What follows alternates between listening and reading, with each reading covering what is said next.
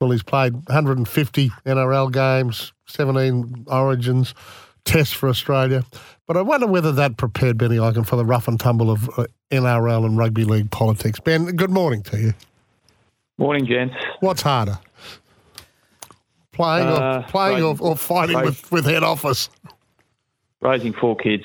a different perspective, yeah, that's exactly right. Okay, so no, look, um, very different. Um, I will say it feels some days like rugby league is a brutal collision sport on and off the field, um, but we fight for it because we care, right? And um, what this current role has allowed me to do is to get out across the state, even up into PNG, and meet a whole lot of good people who give a whole lot of their precious time to the game Right. for nothing simply because they love the game. And that sort of reminds you when you get into tussles like we are with our governing body in Sydney, who you're fighting for. Yes. So how is the relationship? I I know you know we're talking litigation, we're talking you know requests for money for Origin camps and you know Foley Shields. Uh, uh, Are you and PVL and Andrew Abdo? You're on talking terms at the moment. I feel like you know the answer to that question. Um, look, we're headed to court, and that was over uh, last year's uh, budget approval process, and it hasn't got much better this year. And the scary thing for us is, while we're seemingly not being able to talk sense into our national governing body about what needs to happen, you know, at the grassroots level, the other sports are mobilising at a rate of knots. The AFL in particular um, is pronouncing from Melbourne that they're going to be the number one game in Queensland in 10 years. And the only way they're going to be able to do it is with a, an aligned approach with the people who work in Queensland and a whole lot of cash. And, um, you know, if we're not careful, uh, if we don't kind of take advantage of the popularity of our sport, then they will catch us. And that's a scary proposition. Yes, and and you are in alignment with New South Wales as well. Uh, They've got similar challenges down there. Exactly the same. Yeah. So it's just look, we're trying to educate the powers that be about how the participation flows through the game. You know, we've got sort of three big pillars, and it's the same for all elite sports. The big tier ones is there's the community aspect. So if I'll talk from a Queensland perspective, we've got 370 community clubs that participate in 34 leagues. You know, circa 70,000 players. 20,000 volunteers. It's a big beast, right? Um, but it underpins um, the success further up. Then sitting on top of that, you guys know our Host Plus Cup and our BMD Premiership, so our statewide competitions that go open age, under 19s, under 17s for male and female. They run from PNG all the way down to Tweed, so 15 clubs. Uh, creating opportunity not just for players but coaches and match officials and administrators right across our state. That's an And incredible. feeds that- that's an incredible coverage. You know. Yeah, I, I don't know. Rugby league probably don't know how special that is, and the amount of money that must take those statewide comps. Because I don't know whether other sports have got that. They don't. Like, you know, that you hear these people get in interviews and rabbit on about, you know, bush footy and we need to do more for the bush. Yes. Our statewide competitions are the best bush footy comps in the world. Yeah. You think about it. We go from Port Moresby to Cairns to Townsville, Mackay to Rockhampton, down to the Sunshine Coast, out to Toowoomba, into Ipswich, down to the Tweed, back up through the Gold Coast, and into Brisbane. It connects sub elite rugby league from PNG in the north right down to Tweed in the south. Yep. And those six teams that each of those clubs run create opportunity for uh, boys and girls through to young men and young women to realise their NRL and NRLW dreams. And so our argument with the powers that be in Sydney uh, respect what we've created in Queensland and invest in it. Because at the moment, you know, what we're asking for is $10 million in total to spread across those 15 clubs. Hmm. 10 million in total, right? They each run six teams. That's all. Whereas you go into an NRL club, $17 million each, plus another couple of million if you run an NRLW side.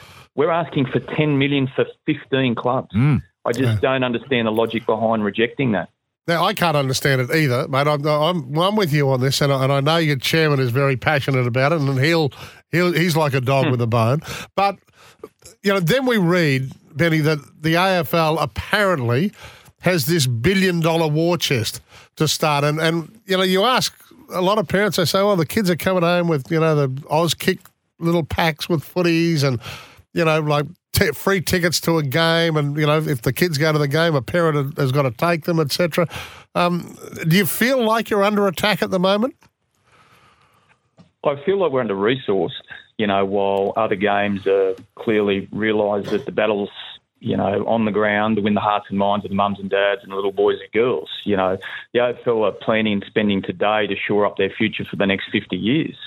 You know, we can't seem to get around the table with our decision makers and hatch a joint plan. It's really alarming. And, you know, in this latest round of uh, budget approvals, like, this is how scary it gets. We're having things rejected in writing on the basis that they don't align with the NRL's participation growth strategy.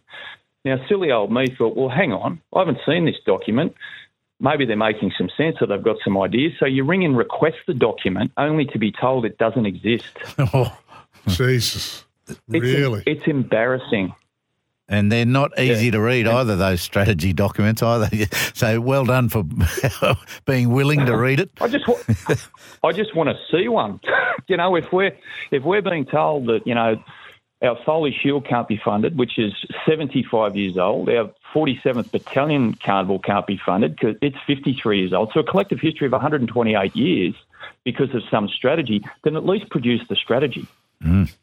Yeah, they're the, I mean, they're the sort of comps that I grew up on as, as a country kid. You know, from Bundy, you knew about the battalion, the 47th Battalion, you knew about the Foley Shield, you knew about the legendary stories that emanated from those. And uh, yeah, it, I mean, you can't tra- you can't trample you know? history. Well, you can, and it's and look, they, they're not they don't take the same form today as they did. No, I know. back thirty and forty years ago. The bush has changed, so we've evolved with it. But you know, history is important, and so those carnivals have been redesigned as the kind of bush has changed its demographic and you know population base.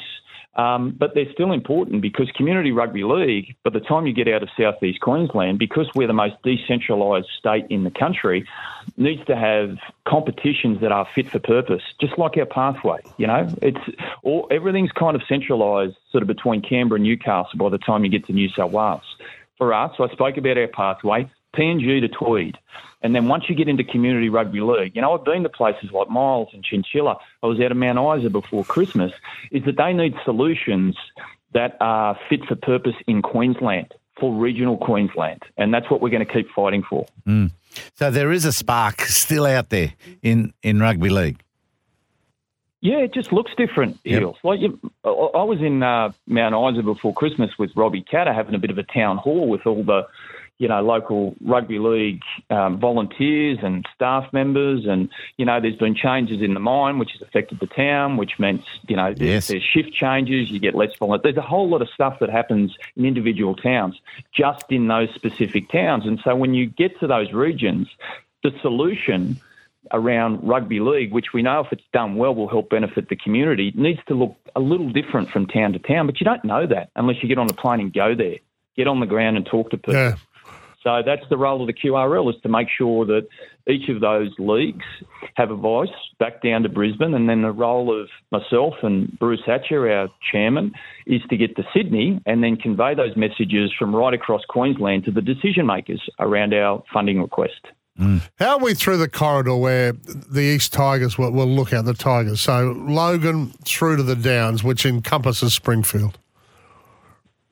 Well, it's flying.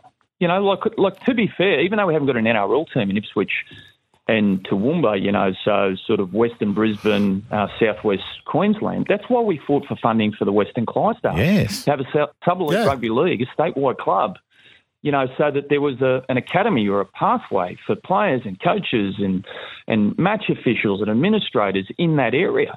But they put in writing last year to us that they did not approve participation of the Western Clydesdales in our competition, nor did they see any benefit to the whole of game for the Clydesdales' existence. But who who says that? Let. Yeah, alone on the puts it in Darling? Downs, please. It's been one of the strongholds. Yeah. I mean, the road from to, uh, Ipswich Toowoomba's called Darren Lockyer Way. Yeah, and you, you haven't even been able to get to the bottom of who said that? I, I know who said it because it was in writing. It was the NRL chief executive, but it was written on behalf of the Australian Rugby League Commission. Yes, right, yeah. So the two power brokers are, are about to head to Vegas. It, it- it seems like this impasse is going to go on for a while longer. We don't know. You know, we've had to take last year's funding debacle to court, so that'll play out. But as I said, uh, the funding approval process for 24 seems to have gotten worse.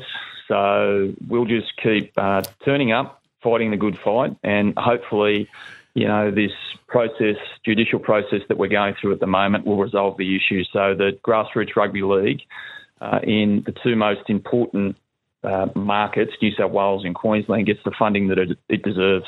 And this year, Benny, you're after 10 million for those 15 Host Plus club, clubs. Yeah, so that, those those clubs are on the same money, same grant Yep. that they were getting pre-COVID. Yep. And it's always been light on. and so. eh, And so they, they live on the breadline, right? So the, Yep. the, the RLC, as best I can tell, are just trying to take a cost recovery approach, you know, give them the bare minimum um, so they can function. Whereas we're saying, listen, you've got these 15 clubs in all of these key markets right across regional Queensland. Invest more money in them so they can have more good people to do more good work. The framework exists. Just give us the money to give them so they can fight for rugby league. While the other the other sports, soccer and AFL in particular, uh, coming up here and going after green space and building facilities and doing more work in the ground, flooding Queensland with more game development. Like it's we're we're we're punching above our weight effectively. It's it's the same money since pre-COVID uh, for the state leagues, while the NRL clubs and players have had a massive lift in remuneration.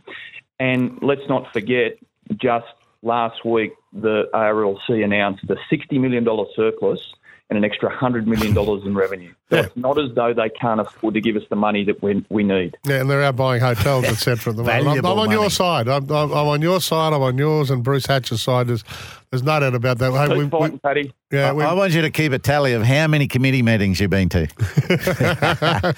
Oh, wow. It, I reckon it's fantastic that, that you know we got guys like you and Bruce at the pointy end of it, uh, you know, fighting the battle for um, uh, thousands of volunteers and players out there, mate. Uh, we've got to get to the news, but Ben, I can really appreciate your time today. Thanks, Benny. Thanks, guys. See ya. QRL CEO Ben Ikin.